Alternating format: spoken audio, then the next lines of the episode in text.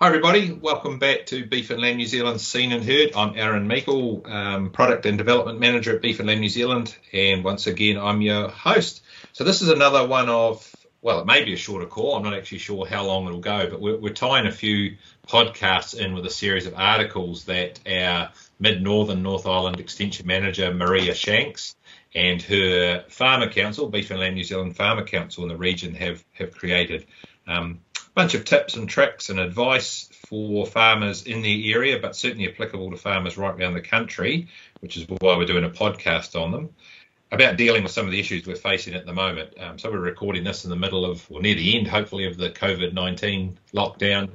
Um, but there's been drought in various parts of the country. Other parts of the country have had too much rain and are dealing with the after effects of floods. And we're all nationwide dealing with some of the issues around um, a lack of processing space. So I'm joined today by Lee Matheson from Perrin Ag.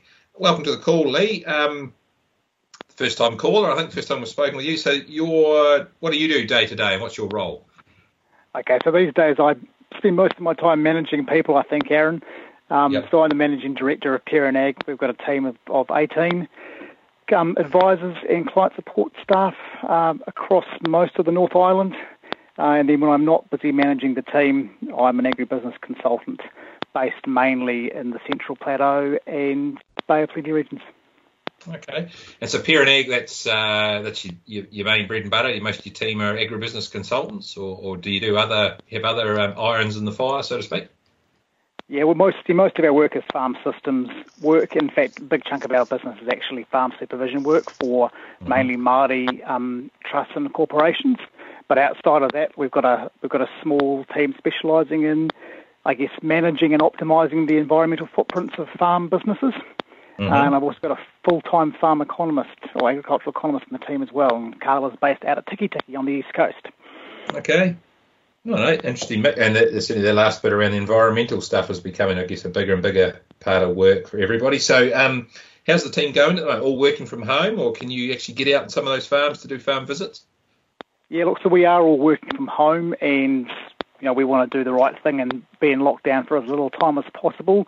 So I guess within our um, designation with the MPI, we can get out on a farm if we absolutely have to, um, mm-hmm. for the farms that we operate, but we're trying our best not to do that. And it's been pretty interesting seeing how inventive and innovative um, people are around how we actually conduct our normal course of business in a different way. So that's been, um, yeah, been really interesting. Yeah, no, same for beef and New Zealand. Actually, interesting to see how we can try and achieve the same outcomes we've always wanted to achieve, but not being able to run physical face-to-face events. So, um, as, as uh, followers of the podcast may have noticed, we've increased the frequency and we're doing them um, twice a week now rather than once a week as we used to do. And we're not doing them face-to-face. Obviously, we're over the phone. Hence why, and we've already determined that it's not Lee's. Um, we've got that classic rural ambience of a slight tick from an electric fence short in the background. So um, it's pretty minor, so it's not going to bother us, but it certainly makes it sound authentic. How are things, like leave aside um, the issue of the lockdown, Lee, how are things generally in your patch for farms at the moment?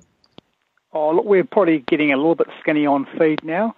Um, I think that relative to the rest of the Waikato and Bay of Plenty Central Plateau kind of got thought, thought we'd got away with it in terms of the drought until probably about um, late February, and since then we've probably missed out on the rain that others had had. Um, just locally where I live, we had a good 35 to 50 mil over the weekend. That's really helped kick things into life, and it's still reasonably warm, although we got pretty close to our first frost the other day. So look, we'd like most people, I think, we'd like some rain, we'd like some warm weather, and uh, we'd like um, we'd like to be able to shift some of that stock that um, we've still got hanging about the hanging about the paddock. Yeah, and so where you guys are, that you get your winters are reasonably um, challenging or tight. Uh, not as tight as they used to be. Mm-hmm. Um, we used to probably be at a budget on between zero and zero growth during the winter, mm-hmm. whereas now certainly south of south of Rotorua we're probably getting up close to 10 to 15 most of most of the time, which is a a big change. Um, but we've got plenty of clients who sit at or above the snow line, so mm-hmm. it's still still still not the easiest place to farm over winter. Yeah, no, just scratching right back to my geography from when I was at Lincoln and we did the North Island field tour, that, that sort of area. So, and most of your properties would be reasonably large scale uh, sheep and beef, from what you were saying? Uh, so within the business, probably about half half dairy, half sheep and beef, Aaron. Mm-hmm. Um, yep. And most of those would be would be large would be larger properties, um, particularly the, the more corporate entities that we deal with. But still, you know, a lot of a lot of owner operator clients mm-hmm. um, in the Bay of Plenty, um, particularly around the dairy, in the dairy sense, and we have quite a large client base in the King Country and um, and South Waikato. So yeah, still a lot of lot of lot of standard standards ex ballot or ex ballot yeah. farm size properties around the place. Yeah, and I think if listeners can sort of get a bit of a, a visual or an imaginary picture of, of what you're dealing with, that's the, the, key point there is, I mean, what your farmers are dealing with is not atypical of what a lot of our farmers around the country are dealing with. They're certainly not um, not going to cruise through winter with um, high pasture growth rates and, and that sort of thing. Everybody's facing the crunch as it comes. So uh, let's get on to what we were actually here to talk about, which was um, some of your advice for farmers with with farmers, I mean that, that's a fairly typical situation. We're heading into winter. The rams out or about to go out. Um, traditional crunch time of the year. What's the key things you're telling your farmers at the moment to, to think about? And we'll dig into those in a wee bit of depth. But I guess the the elevator pitch in, in, a, in a summary. What are the key things to focus on?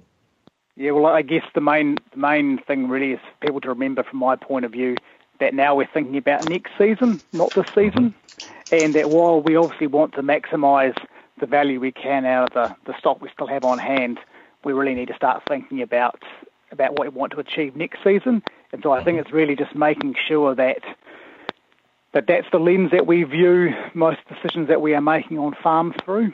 And I guess yeah. the last the, the other side of that is also, particularly at the moment with the impacts of, of the dry and COVID 19 and a few other bits and pieces, that the best decisions are ones that we made yesterday, not the ones that we make tomorrow.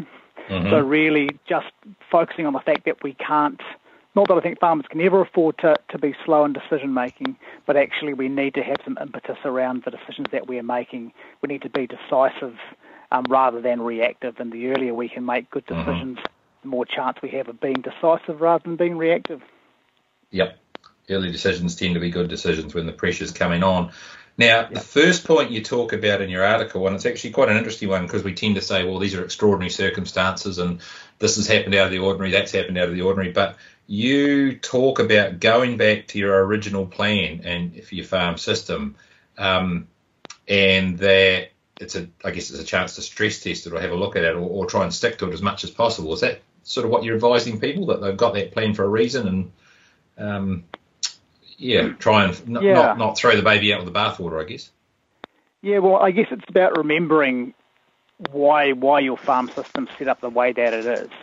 So, mm-hmm. in my experience, you know, most of us try and set up our businesses so that we we, we make we make money most years, and mm-hmm. in and in the good years we can smash it out of the park, and in the and in the poor years we can hunker down and, and kind of get get through okay. And so, you know, most of our businesses are heavily reliant on, on grass as a feed, and that's always going to be the case. Um, and so we tend to make sure that we, you know, we marry up our farm policies so that they work, uh, you know, synergistically. They work.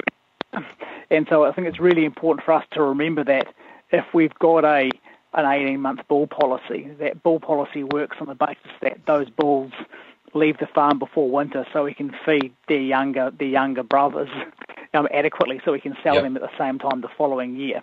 And I think that it's especially at the moment when we are under a lot of pressure um, and you know schedules are not performing like we'd like them to, and we're skinny on feed. There can be a real temptation to, to try and hang on and, and make the most of a of a bad situation. But I think it's really important for us to remember, you know, why do we have the policies we have in place? If we could all hold on to our stock forever, um, we always would. Um, yeah. But most of us don't. Most of us don't have the luxury of growing yeah. as much in June as we do in October, eh? So I think it's just really about not getting caught up in the moment and thinking about what could have been, but understanding why we got things set up the way we have and using that as a as a as a bit of a guidance or a focal point about making decisions at this time of the year. Yeah, and I think that comes back to your original point, you know, about um, trying to focus on next season. I guess uh, what you're saying, you know, disruption to your system now is going to have some flow on, fairly significant flow on effects down the track. You better to try and contain the impact, I guess, within that season. Is that sort of what you're saying there? Yeah, very, very much so. I mean, we can't we can't change what's already happened in the season, but we can really heavily influence what happens next season. Mm-hmm. So so anything that we do, um, I think we need to be yeah really focused on. I guess what what is what is the alternate use for that feed? And you know, in the article we do talk a bit about those those those those toss ups between between where you put your feed.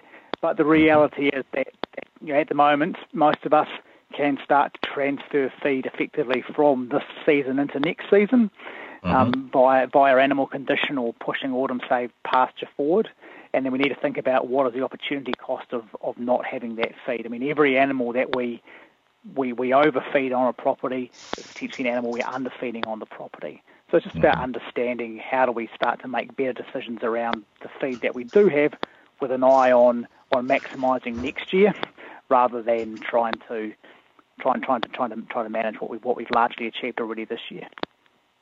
And this uh, probably a good segue in there. And you sort of talked about the decision making and the analysis. Your second point is show me the money, which is um, a pretty eye catching title. What are you what are you talking about there, Lee?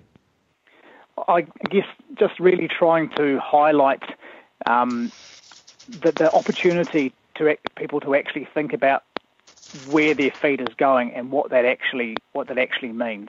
Mm-hmm. So for a lot of us, it's very easy to do the calculations, and I've got lots of clients that do this and friends that do this, and I'm sure everyone else who's listening does as well, where we all work out um, how much weight our lambs have to put on um, over a two-week period to be where we think the schedule is going to end up. Mm-hmm. That's a calculation that most of us are probably pretty good at doing, um, at least in theory. Whether we can actually get our animals to grow that fast is a is another thing entirely. But we're generally very good at focusing on those short term those short term benefits and those short term numbers without actually necessarily thinking about some of those longer term impacts. So originally when I started writing the article for Maria, the RAM was probably just about to start going out, so I had to change it, change the example when we when we realised that the RAM was probably already coming out for most people. Mm. But ultimate, ultimately, you know, understanding or quantifying what the dollar return is from putting feed at the moment into a into a into a ewe versus putting that feed into a lamb you're trying to finish is a lot more difficult. Mm-hmm. And so so while the example I've given is not necessarily going to be right for everybody, and you know we're making a lot of assumptions in there, I guess the point is that actually in this particular scenario, we might be able to make 30% more money out of that feed by putting it into a ewe that um, that we're going to be taking through next season to lamb versus trying to put on an extra kilo of carcass mm. weight the lambs that we have on farm if they're all ready to sell. Now, I understand that you know most of us are not necessarily in the luxury where we can simply ring up and get space at will. So we are having to make you know the decisions we're going to have to make in that regard are certainly are certainly more more challenging more complex than I make out but we do need to be making decisions quickly, and some of these simple simple analyses can be really good to allow us to at least you know, prioritise our thinking in certain areas and to highlight the opportunities we have around. As I say, are we trying to are we trying to put the the cherry on this season, or are we actually trying to make sure that we have ice cream next year?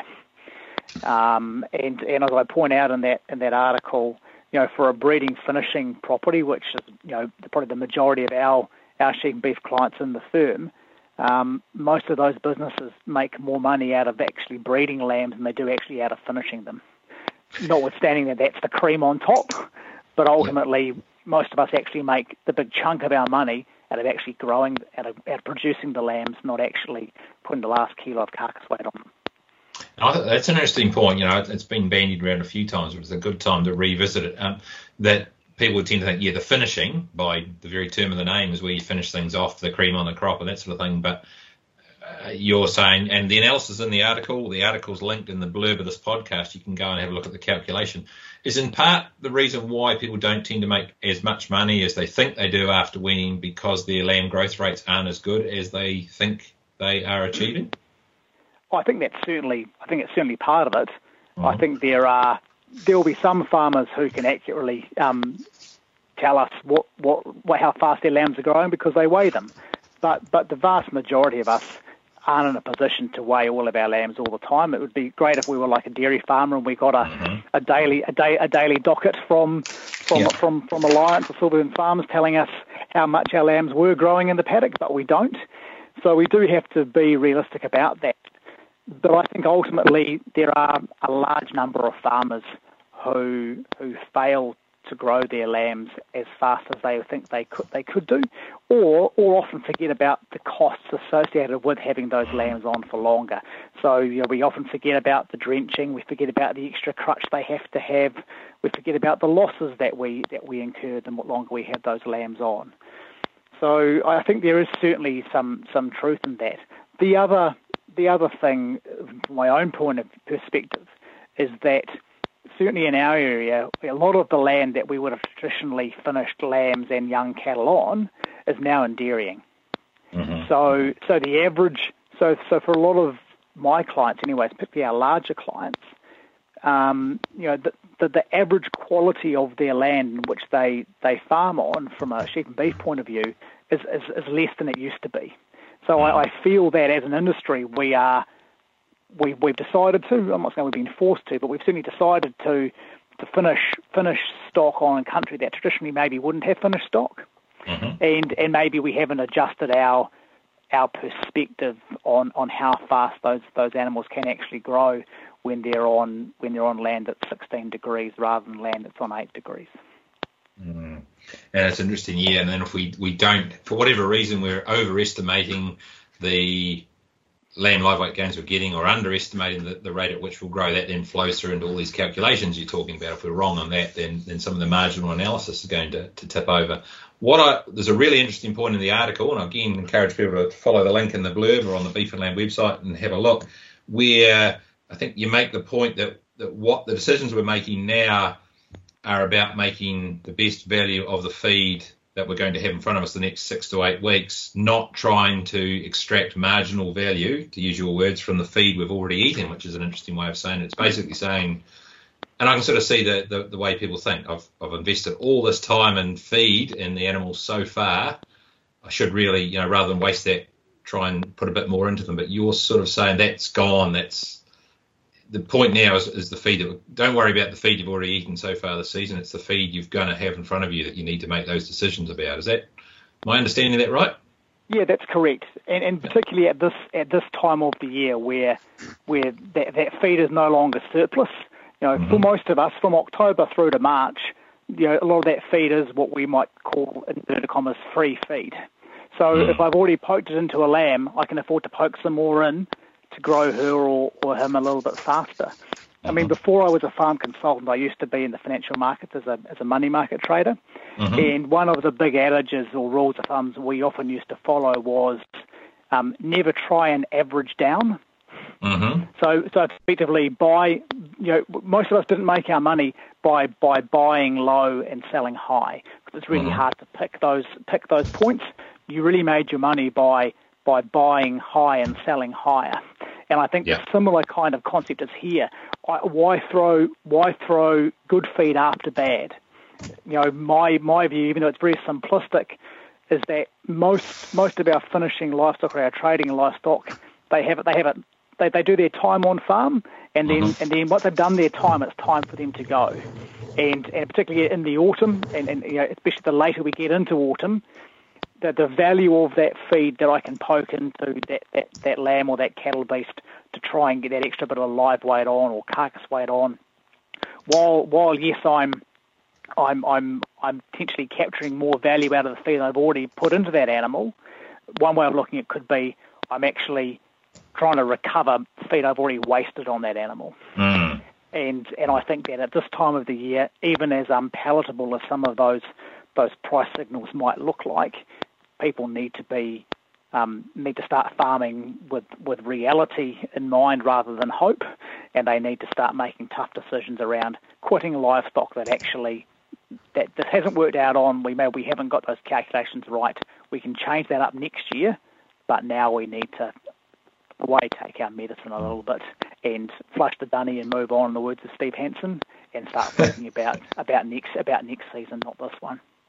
It's um it's interesting, you know, it's human nature in a way. There's a there's a famous story, the Concorde fallacy, if anybody wants to look it up. That the, the, the builders of Concorde, the plane, at a certain point realised the thing was never going to make money. They'd spent so much money and it was going to cost so much to, to, to run that they shouldn't carry on. But their argument was, well, we've spent so much already, we've got to carry on, um, even though it was going to just make their losses worse and worse. But they, exactly as you're saying here, in a way, they didn't want to waste what they've already done. But it's human nature sometimes to, to not make those hard decisions.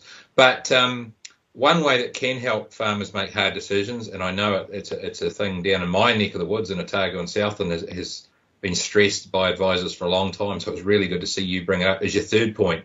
Identify your drop dead date. Um, sounds pretty harsh, but what are you talking about there, Lee? So what I'm what I'm meaning there is is people understanding, and it's particularly relevant for us in the Central Plateau as well, because our winters tend to be a little bit a little bit harder than, than others in the North Island you know, understanding what is that date at which I have to be down at my capital mm-hmm. livestock numbers. When I, and by capital livestock numbers, I mean the animals that are going to generate income for me in the next season. So that could be that could be store cattle that I bought that I'm going to carry through to finish in the autumn. They may be they may be winter lambs that I've gone out into the store market and, and bought now and are going to be mm-hmm. carrying through. But what are the what are the animals that are going to generate my my profit and my revenue for me in the next the next financial year. And so I think we have to have an understanding around what what those dates are, because in, by not always, but by and large, our our pasture growth rates from from now through until about October often tend to be the most reliable for some of us, and I know you'll be in your neck of the woods, Aaron. It will definitely be the case. It can reliably grow nothing, and, yeah, and, and up here it can in here it can grow reliably very little but we can actually then bank on those. So if we know mm-hmm. those things with a degree of certainty, we can make much better decisions around around how we move forward. So so while I accept that it is different for every farm and every farm system, and it will vary between years depending on what we're looking like. But everyone, everyone I think needs to understand what's that, what's that, what's that key date where all things being equal, they need to be down to the numbers of animals that are going to sustain them next year, which is an, another way of, I guess, clarifying that. You know, up until now, maybe we can we had the luxury of still thinking about this year a little bit. What's the date at which you absolutely fundamentally mm. have to only be focused on next year? So that's why I'm saying that's that drop dead date, which might be the date you have to have all those lambs gone one way or the other. Yeah. Um, and people need to understand, I guess, you know what what that looks like depending on their current feed position, what what feed they might have on hand to throw into animals at the moment, um, and and what sort of growth rates they will have over the next next few, next wee while. So with your clients, I mean, are you being quite literal about it being a date rather than saying oh early autumn or late autumn or early April? Are you quite specific saying it'll be today's 15th of April? Are you saying 15th April is the drop dead date? You, is it as the discipline? Do you get them to be quite precise? Well, I, I get them to be precise, but but not from the point of view of saying uh, this is the date every year. What we're mm-hmm. really looking yeah. at doing is going back to the to the good old feed budget that we've we've mm-hmm. we've, we've been thinking about since February, hopefully, or it maybe got into in March, or even even you know last last week. But actually saying, okay, you know, working backwards from from next season. So you what what covers do I need to have at lambing? What what covers do I need to have at this time of the year? what growth rates and what feed intakes do I need to put into those livestock that I'm going to carry through winter, and excuse me, and work back from those, work back from there to understand. Okay, if we don't get if our pasture covers haven't lifted to X by this period, we need to be moving this this these livestock off the farm. Mm-hmm. So it's it's a, it's a flexible, iterative kind of thing. There will be some people who who you know who say that really by the by the first of May every year. That's it. Everything has to go. I think our our business acumen and our ability to to, to forecast and, and, and, and you know do scenario analysis has improved quite a bit. That we don't necessarily need to, to work on a hard hard date like that, but the principle is still there that you know the feed budget should give you a reasonable indication by, you know, is it the first half of April, is it the back half of April, is it the start of May, as to when as to when you need to be at those capital livestock numbers one way or the other. Yep. So you've talked, you know, the sort of the short-term issues, the crisis issues, there's medium-term issues getting through this winter into next spring. Um, do you see, and I think you sort of touch on this in the article again to refer to it, there's some long-term opportunities here. I guess this is a a stress tester for farm systems to see whether they are the right one or whether more significant longer term changes are being made. Is that will that be the sort of thing you'll be working through with some of your clients, saying, look, this did work, this didn't work, we need to make bigger, longer term changes? Yeah, absolutely it is. I mean, certainly not keen on making those decisions in the in the heat of the moment mm. or and you know when when the blood's your blood's still up from having to you know sell sell those thousand last lambs yeah. at two dollars forty. Yeah, that's not yeah. a great time to be making long term decisions. But I think it is really important that that in the when the when the mists have cleared and the, the you know the dust has settled, so to speak, that people do go back and, and think about you know, what happened in the season, um, what could I have done differently, what might we need to do differently moving forward, uh, because we do have that opportunity at the moment still. I mean, our, our lambing dates and our calving dates are, are all set probably for most of us.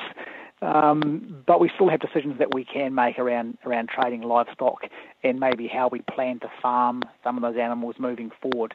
So, you know, one swallow does not a summer make to pull out another old hackneyed um, hackneyed saying. Yeah. But the rea- but the reality is, if if if a farmer is failing to finish all their lambs season after season after season, and that's their intention, you know, their intention is to finish those lambs, I think it's worth you know, taking a good hard look at the farm system and saying, okay, have we got this?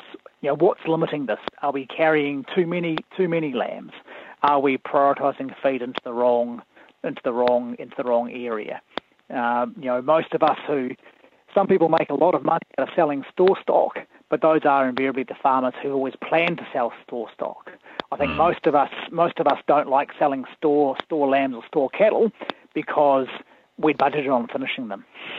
Yeah. So it's understanding about what, what you can do in your farm system, what is going to work, and as I, as I allude to in the article, this planning cycle. You know, we, we, we do a budget, we monitor the budget, and then we review it.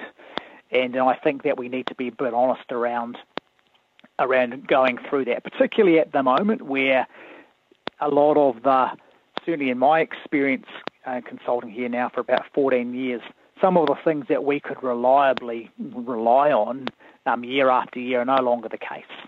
Mm. Uh, and you know the cli- climate is different to what it was when I first moved to Ngākuru.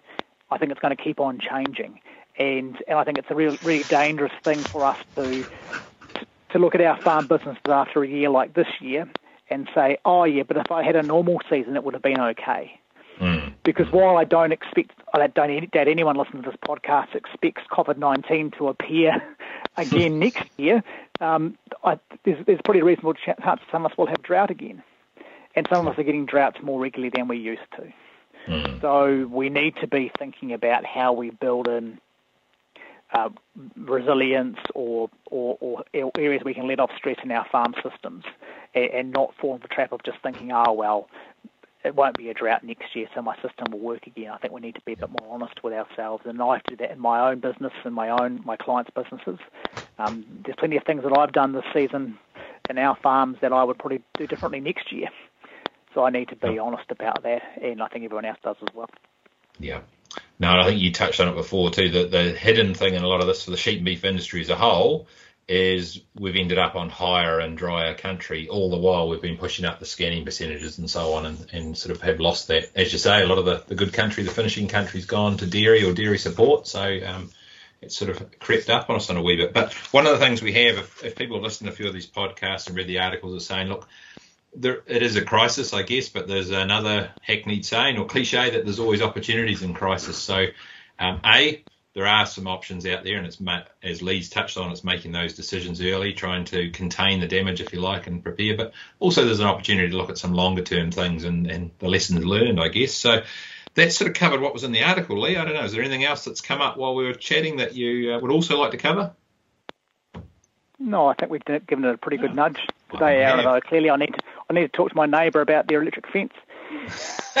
yeah, no, no, it's like um, I, our part of the world we get droughts regularly. That's great times to go and find out leaking pipes. So um, conference calls are great times to find out who's got the, the shorting electric fence in the neighbourhood too. So anyway, hey, look, on that note, we will wrap up. Um, Lee Matheson from Perrin Ag, thank you very much for coming on the call. Um, the podcast blurb has got the, the link to the article. It's going out in this week's e-diary, but that'll date the podcast. But you can find it any time you like in the in the blurb on the podcast. So thanks very much for your time, Lee. No worries, Aaron. Thanks for having me. Catch you later.